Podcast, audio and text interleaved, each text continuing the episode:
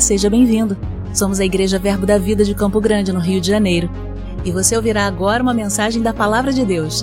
Desde que ela transforme a sua vida.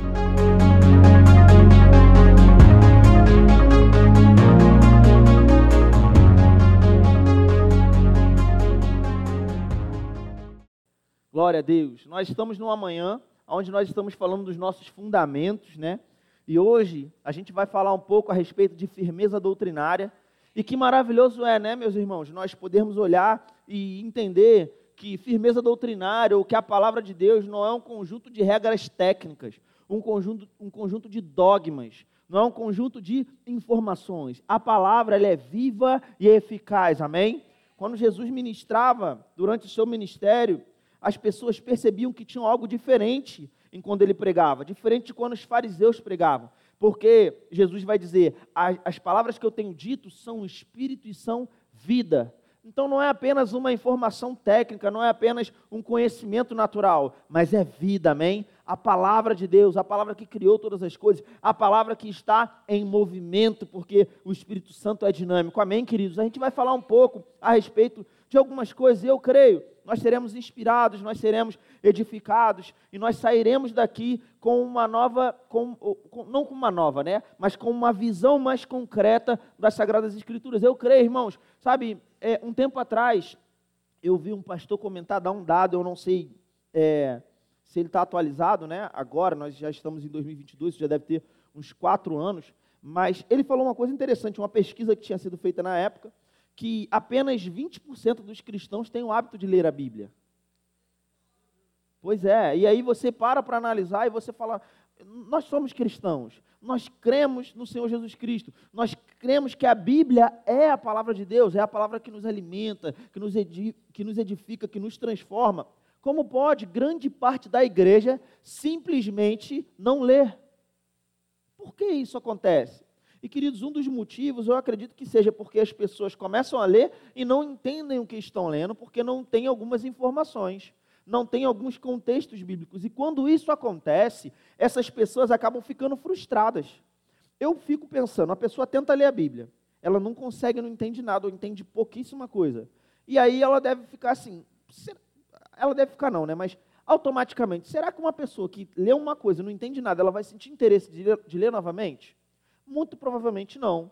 Agora, eu sei que você está aqui, você tem aqui uma boa palavra nesse lugar, se você congrega nesse lugar, se você não, nos, não congrega aqui, está nos visitando, é, eu posso falar porque eu congrego aqui, amém, queridos? Eu não posso falar de outros lugares, mas eu creio, se você está aqui, provavelmente você, de repente, tem é, na sua igreja uma boa palavra também, conheceu aqui essa igreja de alguma forma, mas enfim. Mas o fato é que se você recebe uma boa palavra, ela vai te dar é, facilitações para que você, quando esteja seu, estudando, estudando no seu devocional, você vai avançar nessas coisas. Amém? Mas eu acredito, queridos, que hoje, com o que nós vamos falar, nós vamos edificar talvez algumas pessoas que sejam novas e precisem desse fundamento. Nós vamos relembrar para algumas pessoas que talvez é, é, não, faz, é, não lembrem, né? Porque já ouviram isso há muito tempo. E sabe, irmãos, é, com certeza, eu posso dizer para você, o que você vai receber aqui vai ser essencial para a sua vida. Em diversos aspectos. Um deles é, eu creio que o Senhor está chamando a nossa geração para andar em excelência. Eu creio que nós somos a última geração que está andando sobre a terra. Eu creio que muito em breve o Senhor Jesus Cristo vai voltar. Agora, se somos chamados a fazer dessa forma, né, a Bíblia diz que a vereda do justo é como, a, é como a luz da aurora. Brilha cada vez mais até ser dia completo, até ser dia perfeito. Então, eu não consigo ver no Senhor que uma igreja primitiva, a igreja do primeiro século, essa igreja fazia diferença, fazia milagres, fazia sinais, acontecia, e a igreja do nosso tempo não pode andar nessas coisas porque só eles podiam. Não, é o contrário. Com Deus a coisa só melhora, não tem como piorar. Então, se só melhora, se a vereda do justo é como a luz da aurora, então, irmão, se eles andaram em determinadas verdades, determinado poder, eu tenho uma expectativa de que nós vamos viver num poder muito maior. Agora entenda, para viver essas coisas, existe uma parte que é nossa, existe uma parte que é de Deus.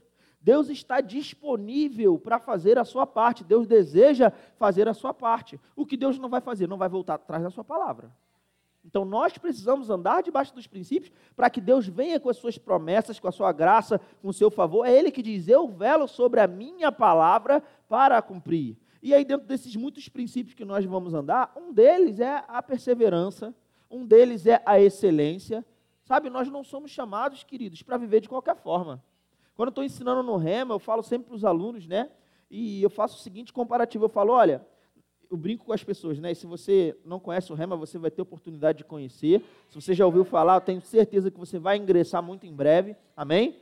Mas eu sempre falo o seguinte: existe uma diferença muito grande entre quem faz o rema e quem não faz o rema. Ah, está dizendo que quem faz o rema é melhor do que quem não faz? Não. Eu estou dizendo que quando uma pessoa entra no rema, ela é uma, e quando ela sai, ela é outra. E você pode atestar isso com qualquer pessoa que participou dessa escola. Amém? Isso é um fato, queridos. Agora, ah, mas eu sou, eu, eu sou filho de Deus, eu sou muito bom e tal, e glória a Deus, você é mesmo, você é muito bom. Agora, saiba que se você entrar na escola, você vai se tornar alguém muito melhor. Porque é isso que a palavra faz. Agora, eu explico o seguinte: assim como existe uma diferença entre quem faz um rema e quem não faz, existe uma diferença entre quem faz com excelência e quem não faz.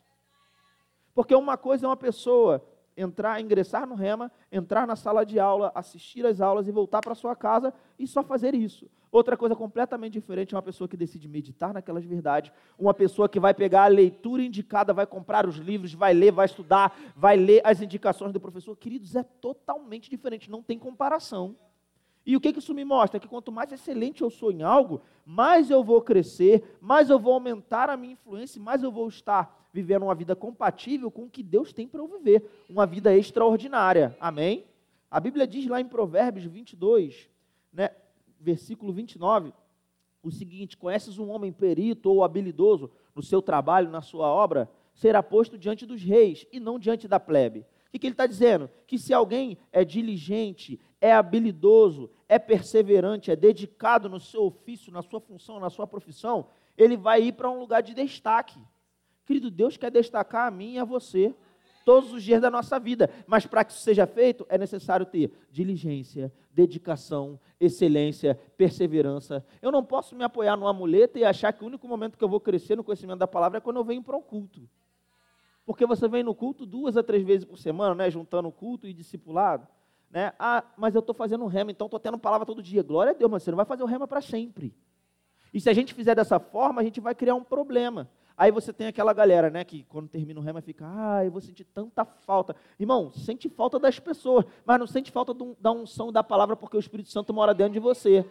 Você precisa decidir tomar os passos certos, andar em dedicação e diligência. E para isso, queridos, nós vamos precisar ter essa posição de perseverança, de diligência, de buscar fazer a diferença, de conhecer as sagradas escrituras, de ter firmeza doutrinária, como é o tema da nossa aula hoje.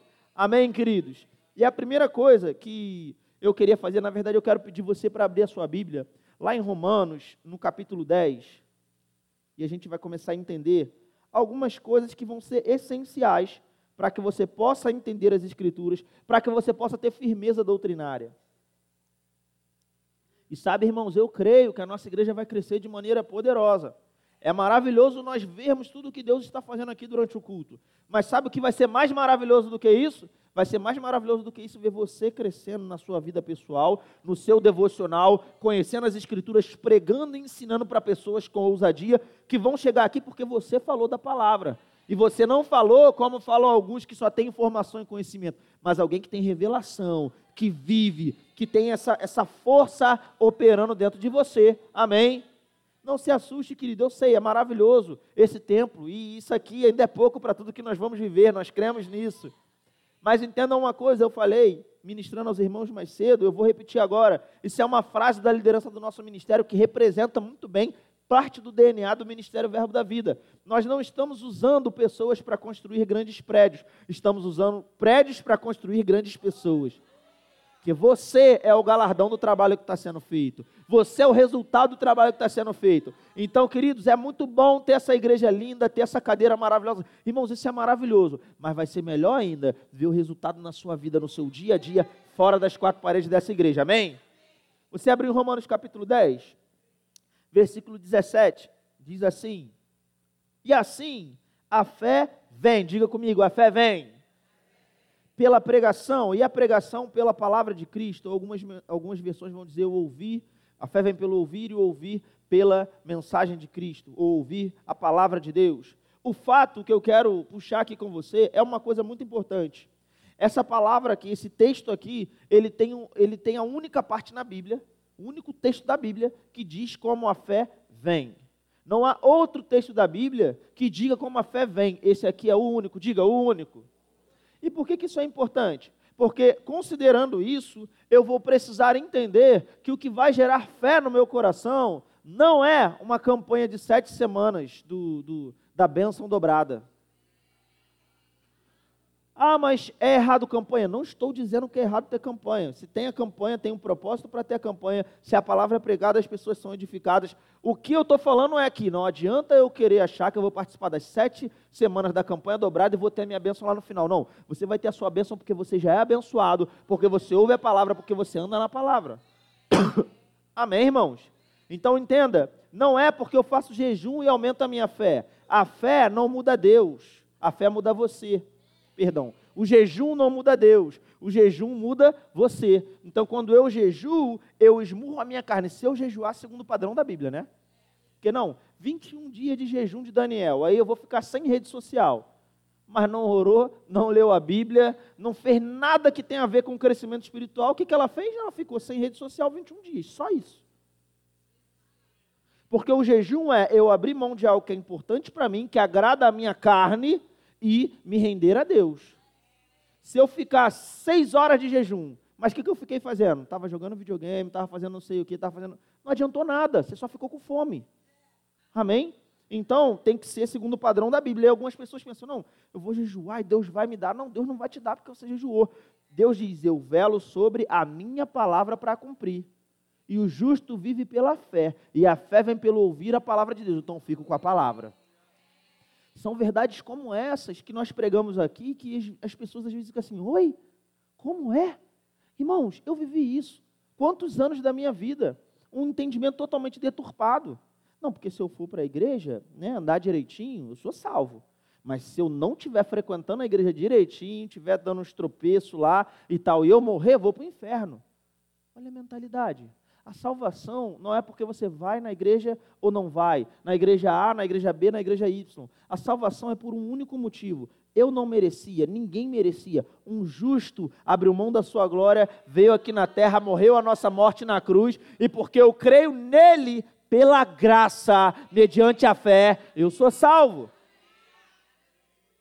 Agora, por que, que a gente prega isso e talvez algumas pessoas se perguntem por que, que às vezes a gente não vê essa mensagem em outros lugares. E, querido, eu não estou dizendo que o único ministério abençoado na palavra é o verbo da vida. Muito pelo contrário. Hoje tem vários ministérios abençoados por aí que pregam uma boa palavra. Vários. Inclusive, no próprio Rema, a gente tem contato com muita gente que são de ministérios parceiros que a gente chama. Então, tem muito ministério abençoado, amém?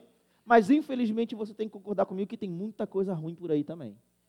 Eu sei porque eu vivi 16 anos da minha vida algo que não foi bom para mim. Algo que não me permitiu viver uma vida de relacionamento com Deus e uma vida de fé, como a palavra ensina. E por que essa diferença discrepante? Firmeza doutrinária. Por causa da fidelidade à palavra. Como assim fidelidade à palavra? Alguns princípios que são considerados. O primeiro deles, repita comigo, interpretação. Interpretação, gente, é uma coisa importante. Parece uma palavra feia, né?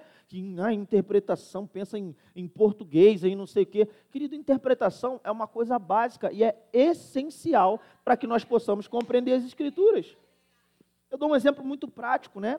Imagina, eu congrego aqui, sou professor do REMA, né? Dou aula no REMA. Aí dou aula em várias escolas, né? A gente acaba conhecendo muitos alunos e tal. E agora você imagina, eu dou aula em determinado lugar, tem vários alunos, e de repente um dos alunos vira lá e fala: Olha, o, o, professor Bruno, ele não foi ao culto de domingo à noite na igreja dele.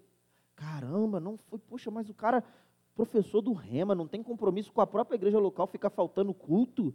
Como é que é isso? Você pode pensar qualquer coisa do tipo.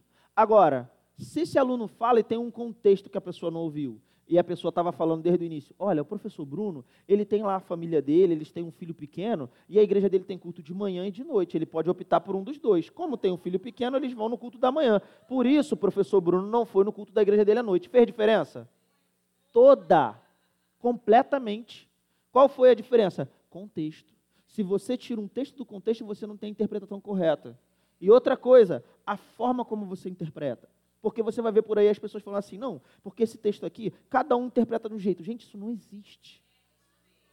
Deus ele quis transmitir uma mensagem. Se alguém está interpretando do jeito que não foi o jeito que Deus passou, está errado. Por isso que nós interpretamos sempre que possível a Bíblia de maneira literal. O que, que é isso? A Bíblia diz aquilo que ela diz, simples assim. Eu sou o que a Bíblia diz que eu sou, eu posso o que a Bíblia diz que eu posso e eu tenho o que a Bíblia diz que eu tenho. Eu vou crer, irmãos. Agora, ah, o literal é a única coisa que a gente encontra na Bíblia? Não. E aí, gente, isso é normal, isso é em qualquer palavra, em qualquer língua, em qualquer lugar. Se eu, se eu disser assim para você, ó, quando acabar o, te, o, a, o culto, eu vou sair voando daqui da igreja. Você entende que isso é literal? Se Jesus já tivesse voltado, poderia até, poderia até ser, né? Mas volta aqui. Não, porque eu não tenho essa capacidade de voar ainda, aleluia. Eu não tenho essa capacidade de voar ainda. Então, se eu digo que eu vou sair voando, você entende que eu vou sair o quê? Rápido. Foi difícil entender isso? A Bíblia é assim. Você lê a Bíblia e entende aquilo que ela quer dizer do jeito que ela quer dizer. E ponto. E a gente fica numa, confusão. Eu vou dar um exemplo para você. Por favor, não me atire pedra. Mas eu vou falar, aleluia. Eu... Vamos lá. Chegou o pessoal. Ó, oh, gente, agora a gente já pode orar. Por quê? Porque já chegou dois ou três. E se tiver dois ou três reunidos no seu nome, ali o Senhor está no meio deles. A Bíblia não diz isso. Não, não diz isso, desculpa. Se você ler o texto de Mateus 18, você vai ver o contexto. Jesus fala assim: se o teu irmão pecar contra você, vai até o teu irmão e argue ele, questiona ele. Se ele receber o que você falou, você ganhou o teu irmão. Se ele não receber, você chama mais duas pessoas pela, para que pela palavra de dois ou três seja confirmado. Se mesmo assim não receber, você leva para a assembleia, para a congregação, para o grupo de pessoas. Nesse caso lá dos fariseus, no tempo de Jesus era a sinagoga, né? Leva para a assembleia, leva, leva para a igreja. E aí vocês vão lá e vão falar para ele que ele está errado. Se mesmo assim não receber, aí eu brinco, né? Esse irmão é o Satanás, né? O cara errou, tu falou com ele, não recebeu, chamou dois, e não recebeu, foi a igreja falar, o cara não reconhece, é o Satanás. Mas vamos lá, vamos seguir no exemplo. Aí Jesus falou: se mesmo assim não receber, você exclui ele da comunidade, da congregação. Tem ele como gentil republicano. Aí Jesus fala: porque onde estiverem, porque onde estiverem dois ou três reunidos no meu nome, ali eu estou no meio dele. O que, que tem a ver com estar junto para orar e Jesus vai aparecer? Nada. E você falou isso a vida inteira, não é verdade? Glória a Deus pela palavra, pela verdade. Olha só, culto aqui na Igreja Verbo da Vida de Campo Grande. Cultura, olha aí. Palavras da salvação. E por que, que isso é importante? Qual a relevância disso? A relevância é muito simples. Se você não entender isso da maneira correta, porque Jesus está falando de uma questão de autoridade, de organização, se você não entender isso da, da maneira correta, você vai achar que para você orar tem que ter dois ou três. Deixa eu te falar, você sozinho, você está com o Pai, com o Filho e com o Espírito Santo, você já é a maioria. Maior que está em vós do que aquele que está no mundo. Fez diferença? Muita coisa, né? Agora, vamos lá. Isso aí está anulando o poder da unidade da igreja? Não. Isso está anulando o fato de que a gente pode orar em unidade, e a congregação, e aquela coisa toda, e há um poder na unidade? Não. Mas também não diz que para orar e Jesus se manifestar tem que ter dois ou três. Isso aí é texto fora de contexto. E texto fora de contexto é pretexto para qualquer um falar qualquer coisa.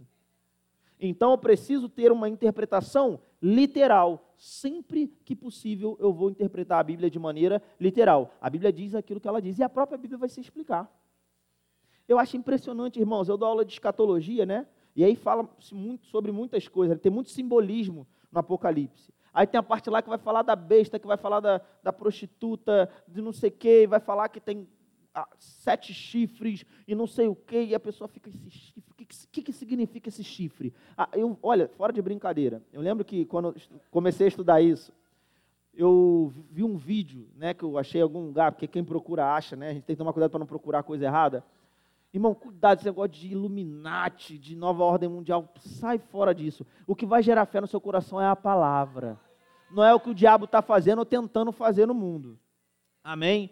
E aí eu vi um vídeo lá, irmão, que na época, muitos anos atrás, né? Isso foi próximo ali de 2013. É, tinha um papa que tinha morrido, né? E aí não lembro nem qual era o nome dele, não, mas eu sei que morreu e aí tinha um vídeo circulando que mostrava que ele ia ser o anticristo, porque por causa de algumas passagens e tal, porque no sarcófago dele tinha uma maçaneta por dentro, e ele iam né, enterrar ele, mas ele ia ressuscitar e abrir o sarcófago por dentro, já tinha maçaneta, tinha toda uma explicação. Por que, que eles falavam isso? Porque lá no texto fala que tem sete montes. a ver com o anticristo. E os sete montes, ele era o sétimo papa. Então ele falava, e no, e no, e no Vaticano tem sete montes lá em volta do. Gente, é uma coisa que a pessoa faz uma salada. Aí quando você vai ler o texto, o texto fala assim: os sete montes são sete reis. Então, o que, que tem a ver com sete papas, com as sete montanhas, com o Vaticano, com não sei daqui? Nada! Malabarismo. Então, nós temos que ficar com a palavra, entendendo a Bíblia pela própria Bíblia. E o contexto vai te ajudar. Ah, mas eu não sei todo o contexto da Bíblia. Querido, hoje em dia tem ferramenta. Hoje em dia você acha manual de Bíblia. Você vai lá, livro tal, capítulo tal, ele diz o que estava acontecendo ali em cada livro da Bíblia. Gente, isso é precioso. Só que tem que ter excelência, tem que ter perseverança. A preguiça não vai condizer com essas coisas. Glória a Deus que eu vou ser chamado para excelência. Amém? Você não é chamado para ser preguiçoso, você é chamado para ser excelente, para fazer a diferença. E esse DNA de excelência que vai fazer você prosperar em todas as áreas da sua vida, inclusive no conhecimento da palavra, na firmeza doutrinária. Amém? Agora, vamos ver na Bíblia também. Linguagem figurada, né? É igual eu falei aqui, vou sair voando no final do culto. Tem lá.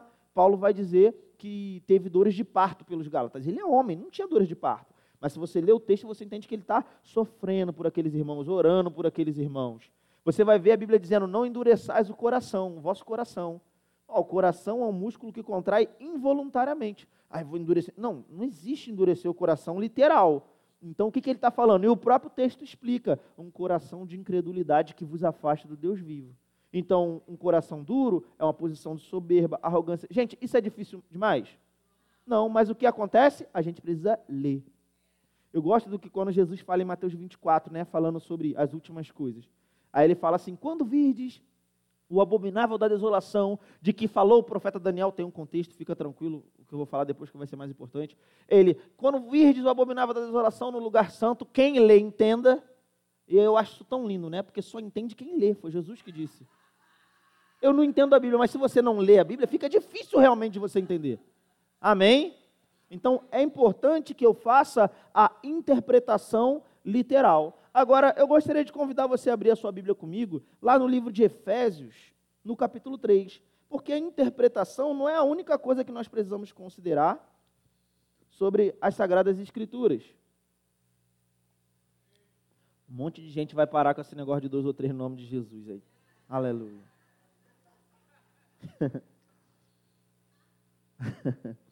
Efésios capítulo 3, versículo 1. Você chegou lá? Aqui é uma carta. E aí deixa eu fazer só uma observação aqui. Quando queremos ter firmeza doutrinária, quando queremos olhar para as sagradas escrituras e entender da maneira correta, nós precisamos considerar um monte de coisa. Vou citar uma delas aqui. E a gente vai entender no texto, mas eu vou dar essa introdução e as coisas vão se encaixar. A gente vai ficar num lugar de segurança. É, as pessoas, nós vemos muitas pessoas, muitos cristãos que vivem um evangelho pesado. O evangelho de, ah, porque você, não sei o que, é uma coisa pesada, as pessoas carregam um peso muito grande.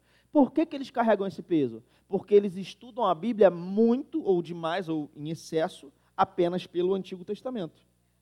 Qual é o problema disso? A Bíblia, ela tem um personagem principal, que foi ele que nos salvou e nos alcançou. Quem é? Jesus. Então nós temos um antes e um depois de Jesus. Só que Jesus, quando ele veio, ele cumpriu o seu ministério, né? E no final ele vai morrer e ressuscitar. Nós cremos que somos salvos por causa do sacrifício dele na cruz. Não é assim? Então, até Jesus morrer e ressuscitar, ninguém podia ser salvo. Não da forma como somos hoje. As pessoas eram salvas esperando que um dia o Messias ia vir. Todos os que morreram no Antigo Testamento morreram com essa esperança. Um dia o Messias vai vir, um dia a redenção vai chegar, tá? Mas Jesus vem, ele cumpre o seu ministério e morre. Nós vamos ver, por exemplo, que Jesus vai dizer: Eu sou o caminho, a verdade e a. Ninguém vem ao Pai a não ser por. Então, sem Jesus não tem como acessar a Deus. Amém? Então, a partir do momento que Jesus morre e ressuscita, nós temos a nova aliança que ela foi inaugurada baseada no sangue de Jesus, que é muito superior à do Antigo Testamento. O, o, o, escritor aos Hebreus, por exemplo, ele vai fazer um comparativo, ele vai falar, olha, eles tinham uma aliança que era baseada no sangue de, bode, de bodes, de cabras, de bezerros. Nós temos uma aliança baseada no sangue de Cristo. Gente, tem como comparar uma com a outra? Não tem como. Ao ponto do escritor aos Hebreus, no capítulo 10, no versículo 1, ele dizer o seguinte: que as coisas do Antigo Testamento, as coisas passadas, as coisas da antiga aliança, são apenas sombras dos bens vindouros. Você não tem como comparar a sombra de uma pessoa com ela. A sombra ela pode ter variação de acordo com a posição, com um monte de coisa, mas a pessoa é a pessoa. Se você quer enxergar uma pessoa, não adianta você olhar apenas para a sombra. Você tem que olhar para a própria pessoa. Quando um crente estuda apenas o Antigo Testamento, ele está tentando entender Deus e a aliança que ele tem com Deus olhando apenas para a sombra. Amém? Então existe essa diferença. Então, quando eu olho para o Antigo Testamento, eu preciso entender que nem tudo que está escrito ali vai ser para a minha vida. Tem princípios lá? Tem. Tem fé no Antigo Testamento? Tem. Tem misericórdia, tem perdão, amém? Tem fidelidade. Tudo isso tem lá. E isso serve para a nossa vida e vai servir sempre, porque é um princípio eterno. Mas tem coisa lá que não serve. Você não vai olhar lá Levítico e Deuteronômio, eu gosto muito desse exemplo, e vai ler e vai querer andar tudo o que está lá. Você vai ter que guardar sábado, você não vai poder mais comer churrasco, você vai ter que trocar a tua roupa, você vai ter que ver a tua barba, você vai ver a forma como você. Imagina, irmãos! Amém? Quem gosta de churrasco, agora é hora de celebrar, né? Porque você não ia poder. A carne de porco, esquece. Tá? Por quê? Porque eram coisas do Antigo Testamento, da Antiga Aliança. Então, quando chegamos no Novo Testamento, nós temos os evangelhos. Mas calma, por quê? Tudo que Jesus falou é para a gente fazer? Não. Porque teve instrução que Jesus deu, que era para os discípulos, naquela época, antes dele morrer e ressuscitar. Um exemplo disso está lá em Mateus capítulo 10, versículo 1 ao 8, onde Jesus ele vai dizer para os seus discípulos: Olha, preguem que o reino dos céus está chegando, mas não preguem aos gentios ou aos outros povos, não preguem aos samaritanos, preguem apenas para as ovelhas perdidas da casa de Israel, apenas para o judeu porque Deus tinha uma promessa para os judeus, né? Abraão, ele recebeu a promessa: em ti serão benditas todas as nações da terra. Não é que Deus não queria alcançar os outros, mas ia começar nos judeus e depois ia alcançar todo mundo. Você foi comigo até aqui? Então, se alguém não tem esse discernimento para ler a Bíblia, ele vai ler Mateus 10 ali, não vai poder mais pregar para ninguém, só para judeu. Imagina. Como é que a gente ia pregar aqui? Você, tem gente que nem conhece nenhum judeu. E quem conhece, conhece um ou outro. Imagina pregar só para judeu, isso não ia ter como. Mas, quando Jesus morre e ressuscita, o sistema muda. A nova aliança é inaugurada e agora ele vai aparecer e não vai dizer mais para pregar só para os judeus. Vão e preguem a toda criatura, preguem em todas as nações. Então, muda o sistema. Foi comigo até aqui?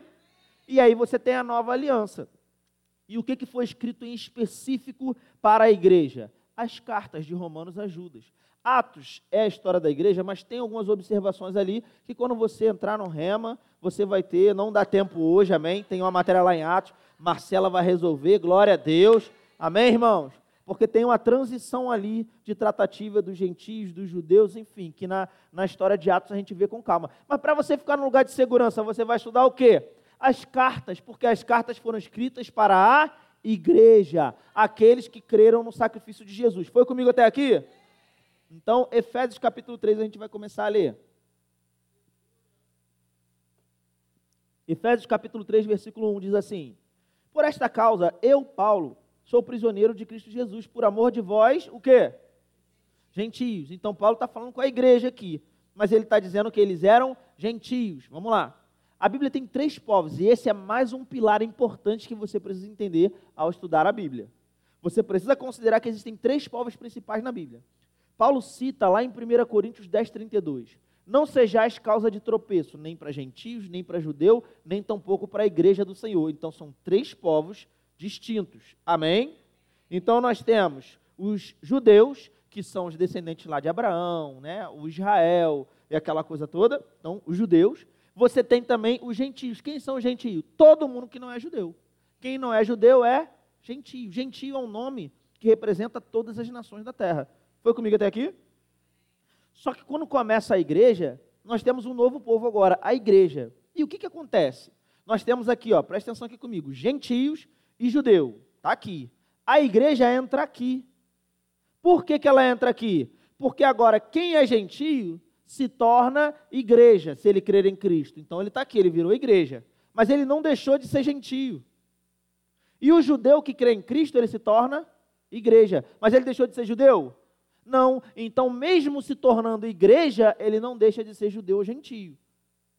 Como que você entende isso? É muito simples. Você é brasileiro. Você entregou a vida para Jesus. Tu deixou de ser brasileiro?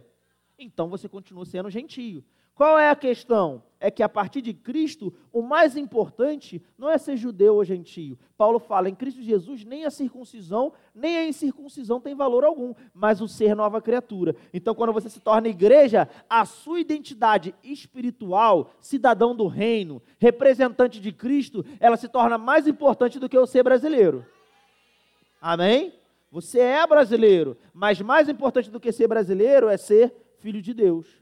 É por isso que, mesmo você tendo a sua posição política e as suas crenças, como a palavra diz para honrar as autoridades e orar por ela, você não fala mal de autoridade. Você não vai para a rede social ficar em briga, em discussão, porque a tua opinião não é o mais importante. O mais importante é a palavra. O mais importante é o que Paulo fala, para ser sujeito a todas as autoridades. Ora, ele fala isso num período onde as autoridades perseguiam e matavam cristãos, mas mesmo assim ele não se achava no direito de falar mal da autoridade, porque ele entendia que isso era rebelião. É por isso que a gente sabe que a gente vai fazer a nossa posição, o nosso voto valer a pena na urna. Mas depois que sair o resultado, a gente não vai ficar esperando dar errado para falar mal de quem ganhou. A gente vai orar por independente de quem seja, porque a nossa posição é a igreja. Antes de ser brasileiro, agora eu tenho uma nova responsabilidade, representante do reino celestial. Você entendeu isso?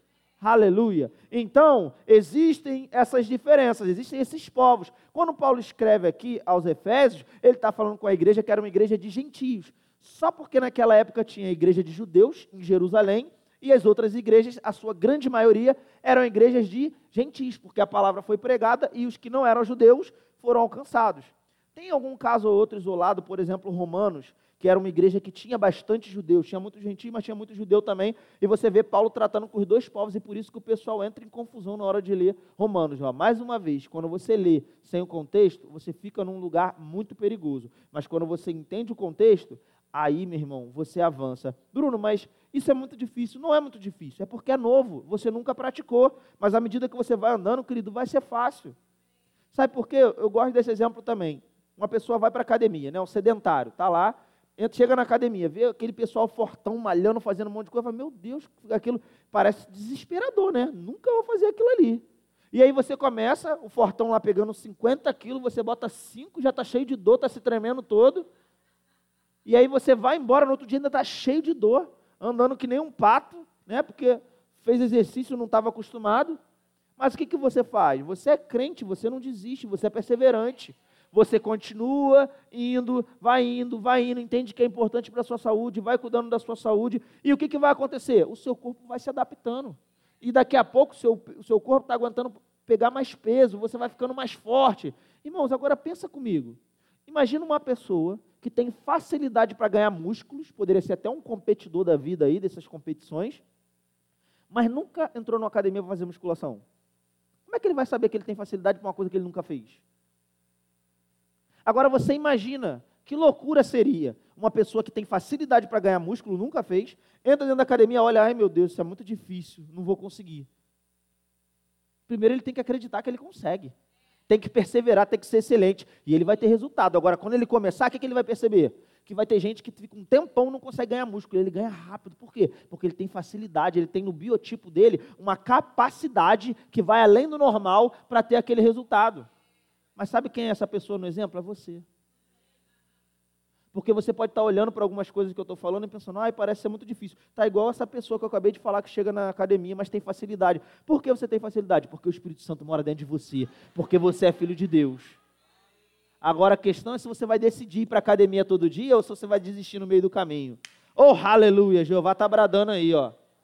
É bom que é quase unção profética, né? Vai tocando em vários pontos, o pessoal que está correndo da academia já vai tomando pelo lado também, enfim. Inclusive aquele que vos fala, mas vamos continuar. Efésios capítulo 3, versículo 1, a gente estava lendo. Então Paulo fala: Por essa causa eu sou prisioneiro de Cristo Jesus, por amor de vós, gentios, diga comigo, gentios. Se é que tendes ouvido a respeito da dispensação da graça de Deus a mim confiada para vós outros. Repita comigo, dispensação. Pois, segundo uma revelação, me foi dado conhecer o mistério, conforme escrevi há pouco resumidamente. Diga comigo, mistério. Irmãos, aqui a gente tem uma carga sobrenatural com respeito àquilo que nós precisamos ter para entender as Sagradas Escrituras. Porque Paulo está dando algumas informações importantes. Primeiro, está falando sobre os povos, ele está tratando ali com os gentios. Nós somos gentios e somos cristãos, então isso aqui está muito associado com a nossa vida. Amém? Mas ele vai dizer: se é que tem ouvido a respeito da dispensação. E dispensação, eu vou resumir de uma maneira muito simples para você. Dispensação é apenas o entendimento de que Deus administrou e se relacionou de maneira diferente no antigo, na antiga e na nova aliança. Amém? Então, tanto na antiga aliança quanto na nova aliança, nós temos formas de Deus tratar diferente. Por exemplo, você vai ver que ao longo da Bíblia, a revelação de Deus, até através da palavra, ela era menor no começo, maior no final. Como era a Bíblia de Abraão? Abraão não tinha Bíblia.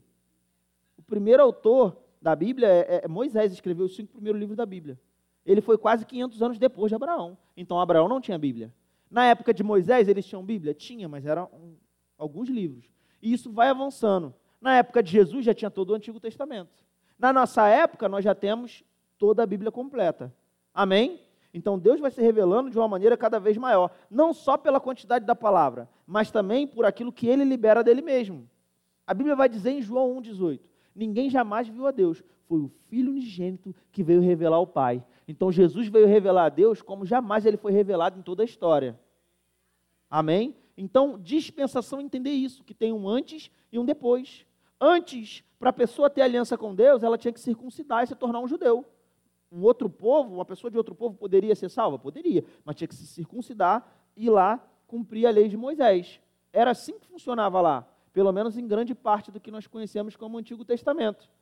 Guardar a lei de Moisés, fazer o sacrifício de animais. Hoje, depois que Cristo morreu e ressuscitou, você precisa se circuncidar? Guardar a lei de Moisés? Oferecer animal em sacrifício? Não. Por quê? Deus mudou? Não. Mas uma vez que Jesus veio, a posição do homem diante de Deus mudou, porque nós estamos em Cristo. O que eles não conseguiam com o sacrifício de animais, nós alcançamos por causa do sacrifício daquele que é perfeito, o inocente que se entregou na cruz do Calvário. Amém? Foi comigo até aqui? Então, dispensação é entender isso. Antiga aliança e nova aliança. Se você entender antiga aliança e nova aliança, você já fica no lugar de segurança. Então, mergulha nas cartas. Interprete de maneira literal. Pega aí um manual de Bíblia, você baixa na internet. Vai lá e você vai começar a ter o quê? Firmeza doutrinária. Você vai crescer no, no seu devocional e no entendimento das Sagradas Escrituras. Mas eu quero terminar esse texto aqui com você, porque ele fala sobre o mistério. E que mistério é esse? Nós vamos continuar lendo. A partir do versículo. Vamos ler o 3. Pois, segundo uma revelação, me foi dado conhecer o mistério, conforme escrevi há pouco resumidamente. Pelo que, quando ledes, podeis compreender o meu discernimento do mistério de Cristo, o qual em outras gerações não foi dado a conhecer aos filhos dos homens, como agora, diga comigo agora, foi revelado aos seus santos apóstolos e profetas no Espírito. Então é algo que estava escondido de tudo e de todos, mas foi revelado agora, nesse tempo, após a morte e a ressurreição do Senhor Jesus Cristo. E ele vai continuar falando aqui no versículo 6, a saber, ele vai explicar que mistério é esse. Que os gentios, ou as outras nações da terra, são coerdeiros, membros do mesmo corpo e coparticipantes da promessa em Cristo Jesus por meio do Evangelho, do qual fui constituído ministro conforme o dom da graça de Deus a mim concedida segundo a força operante do seu poder. 8. A mim, o menor de todos os santos, me foi dada esta graça de pregar aos gentios o evangelho das insondáveis riquezas de Cristo. Dá uma paradinha aqui comigo. O que Paulo está falando nada mais é do que tudo que eu acabei de falar. Só que eu contextualizei você. O que ele está dizendo? Ó, por meio do evangelho, agora os gentios, as outras nações, se tornam coparticipantes. Porque na antiga aliança, qual era o povo principal? O judeu. Eles eram o povo de Deus. E os gentios não tinham aliança, estavam sem Deus, perdidos no mundo. É isso que Paulo escreve no capítulo 2 dessa mesma carta aqui. Tá? Inclusive, gente, né, é uma dica de ouro que eu dou para as pessoas. Essa dica, sim, é uma dica fundamental para você estudar as Escrituras. Se você entender isso, vai mudar a sua vida. Depois do capítulo 2 vem o capítulo 3. Gente, isso é sério, é muito importante. As pessoas pegam um texto e isolam. Não, tem um contexto. O que estava acontecendo? Paulo acabou de explicar o que ele está falando aqui em todo o capítulo 2.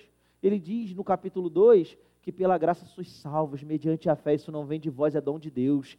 Ele diz que nós estávamos mortos nos nossos delitos e pecados, mas por causa do grande amor com que nos amou, Deus entregou a Cristo, nós fomos alcançados, amém? Nós estávamos separados da comunidade de Israel, que era o povo que tinha aliança com Deus, mas em Cristo Jesus, a parede da inimizade foi derrubada e nós tivemos acesso.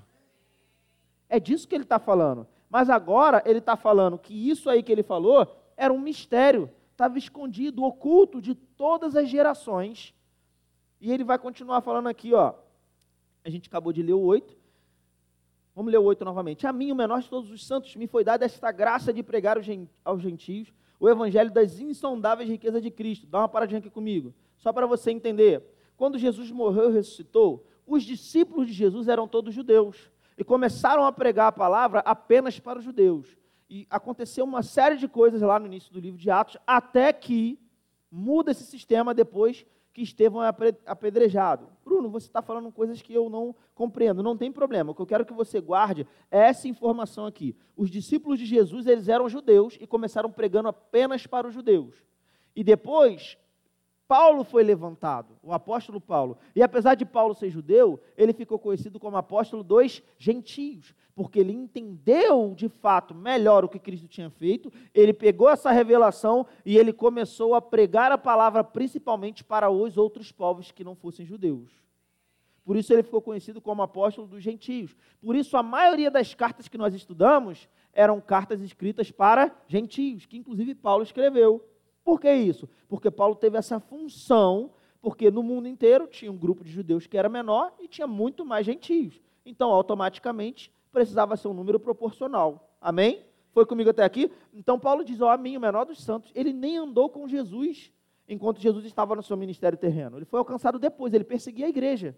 Mas uma vez que ele foi alcançado, ele vai avançar agora e vai ter um ministério poderoso para alcançar os gentios. Amém?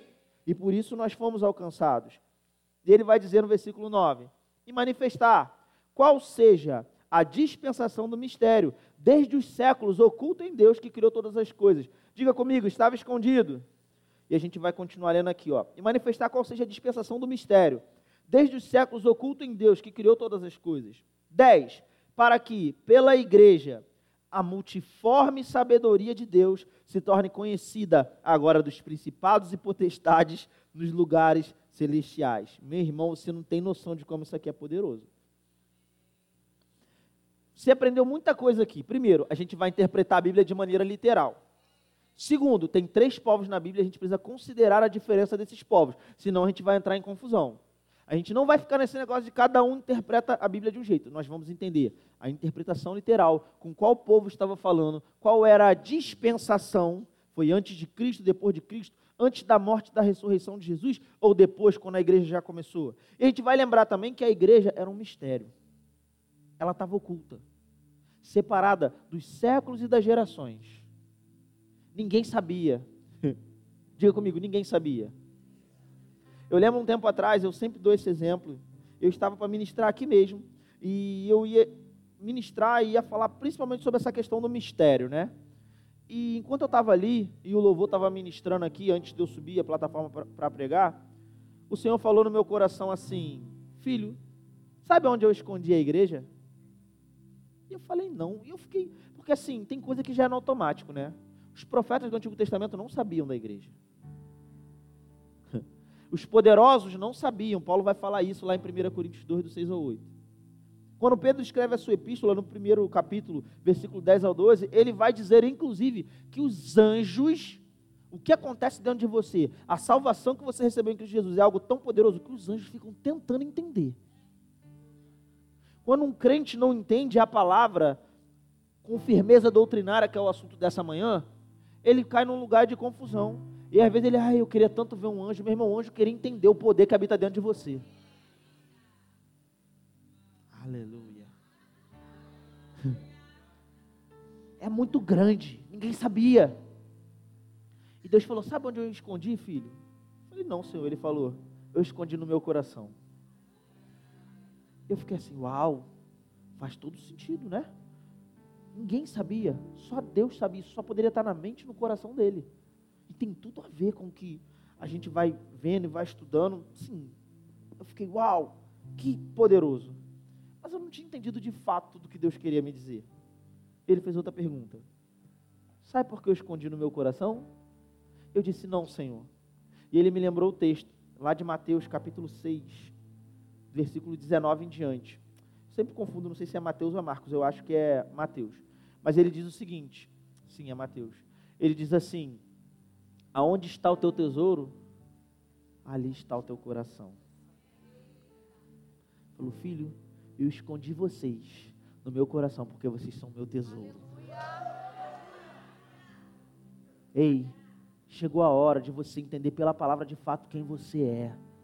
Há níveis de profundidade em Deus que estão sendo liberados diante de mim e de você. E Deus está nos chamando, mergulhe mais fundo. Ei, Deus está nos chamando para fazer coisas grandes e poderosas, mas não vai mais servir só o tempo que você tem no culto. Vai ter gente nova chegando. Essas pessoas novas, tudo que elas vão ter, no começo vai ser aqui. Sabe o passarinho, quando ele é o filhote lá, a mãe vai lá, pega, mastiga tudo, traz na boquinha. Mas chega um tempo que tem que sair do ninho, tem que voar, tem que caçar. Deus está chamando algumas pessoas aqui para sair à caça. Porque você não é o coitadinho, você não é o vermezinho de Jacó, você é filho, você é igreja, você é tesouro do Senhor. Chamado para quê? Para manifestar um reino ele vai dizer aqui no versículo 10: Para que, por que, que foi oculto de todas as épocas e gerações? Pela igreja, a multiforme sabedoria de Deus se torne conhecida agora dos principados e potestades nos lugares celestiais. Deixa eu dizer uma coisa: os anjos, o mundo, os demônios, todos eles vão conhecer a multiforme sabedoria, a graça, o poder de Deus através da sua vida. Nenhum povo nenhum povo, de Gênesis a Apocalipse, nenhum povo tem promessas que se equiparem, cheguem à equivalência das promessas que são dadas para a igreja. O que Deus tem para você não é pouca coisa. Você não é pouca coisa. Tem um rei na barriga, é isso mesmo, tem um rei na barriga. Aleluia. Você pode ficar de pé? E sabe, eu creio de todo o meu coração, meu irmão, eu creio, eu não, eu não consigo crer de outra forma. Nós vamos ver um estouro, um grande avivamento de fato. Avivamento, visibilidade, meu irmão, está no coração de Deus. Algumas pessoas aí vão dizer, ah, porque esse pessoal fica falando de avivamento, mas se você olhar para a Bíblia, as coisas só vão piorar, só vai ficar ruim, porque depois vai ter a tribulação, aquela coisa toda. Irmão, você precisa entender a Bíblia interpretar literalmente, considerar as coisas que a gente acabou de falar. As coisas não só vão piorar, não. Para com esse negócio aí que eu brinco, né? Escatofobia. Ai, vai chegar o fim dos tempos. Ai, que terror. Você não tem que ter medo do fim. Porque o fim para você é um fim de esperança, é um fim de vitória. A coisa vai ficar ruim em algum momento? Vai ficar horrível. A coisa vai ficar tão ruim que a Bíblia diz que nunca em nenhuma época da história da humanidade teve nada parecido com aquilo ali. Nada. Então, quando chega lá, vai ser terrível. Eu vou te dizer mais: hoje o mundo pode estar meio bagunçado, porque o diabo está fazendo uma coisa ou outra. Né? O diabo é o Deus desse século. Mas a Bíblia diz que quando chegar a tribulação vai ser a ira de Deus e a ira de Cristo caindo sobre a terra. Não compare o poder do diabo com o poder de Deus. Porque Deus é mau? Não, Deus é tão bom que para ninguém precisar passar por isso, Ele deu o Filho dele, para que todo aquele que nele crê não pereça, mas tenha vida eterna. Agora, aqueles que rejeitarem, infelizmente vão ter que passar por essa situação. E Deus é tão bom que mesmo nessa situação muita gente ainda vai ser salva que a Bíblia ensina. Agora eu e você vamos ter medo disso? Claro que não. Porque esse período é um período de juízo para Israel que rejeitou Jesus e para o mundo que está no pecado. Eu e você somos o justo da causa. O justo não precisa ter medo, porque o justo é guardado. A Bíblia diz que nós somos o corpo de Cristo e a noiva dele. Quando Paulo escreve aos Efésios, ele vai dizer: Ei, o marido ele cuida do próprio corpo, ele nutre, ele guarda, ele não vai punir, ele não vai maltratar o próprio corpo. Jesus não vai derramar o juízo sobre a terra com a sua igreja aqui ainda. A Bíblia vai dizer lá em Efésios que nós temos o penhor da nossa herança, o Espírito Santo. Qual é a garantia que eu vou ser tirado daqui? A garantia é que eu tenho o Espírito Santo dentro de mim. É Ele que me garante. Por quê? Porque eu tenho medo de ficar aqui nesse período terrível da tribulação? Não, eu não tenho medo. Porque se a gente estivesse nesse período, quem ia ter que ter medo ia ser o anticristo e o diabo. Porque nós somos representantes dele. Mas nós vamos sair e a gente vai desejar sair daqui. Não porque a gente está com medo, porque, como eu brinco, não somos a noiva fujona, nós somos a noiva apaixonada pelo Senhor. Nós desejamos encontrar com o noivo. E até lá, esse período vai ser terrível, mas e até lá? Até lá, queridos, enquanto lá não chega, nós estamos aqui. Nós somos o sal da terra, nós somos a luz do mundo. Enquanto nós estivermos aqui, ei, só vai melhorar. Só vai melhorar. E se para o mundo piorar, para a gente melhora. Aonde, aonde a gente estiver, tem vida, tem salvação, tem cura, tem libertação, porque nós somos o tesouro do Senhor. Amém? Vamos adorar ao Senhor. Aleluia. Nós ainda estamos aqui nessa terra. Enquanto a gente ainda estiver aqui, as coisas vão melhorar. E se elas não têm melhorado, talvez a gente não está se comportando da maneira correta. Talvez a gente não está orando da maneira correta. Mas eu creio, Deus está tá levantando uma geração forte, ousada, intrépida, que vai andar em excelência, que vai ser perseverante, que vai ser fiel. Essa geração vai fazer a diferença. O que essa geração vai fazer aqui na terra? Vai estar em treinamento porque um dia ele vai voltar e nós iremos voltar com ele para reinar sobre essa terra. Então, até lá, o que a gente faz aqui? A gente se prepara, reinando em vida, reinando sobre a enfermidade, reinando sobre a pobreza, reinando sobre a morte, reinando sobre tudo aquilo que não provém do reino dos céus. Amém. Aleluia. Obrigado, Pai. Eu te agradeço pelo avanço na vida dos meus irmãos. Em nome de Jesus.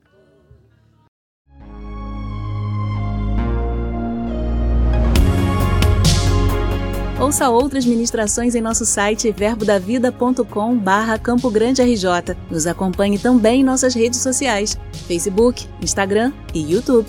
Seja abençoado na prática dessa palavra.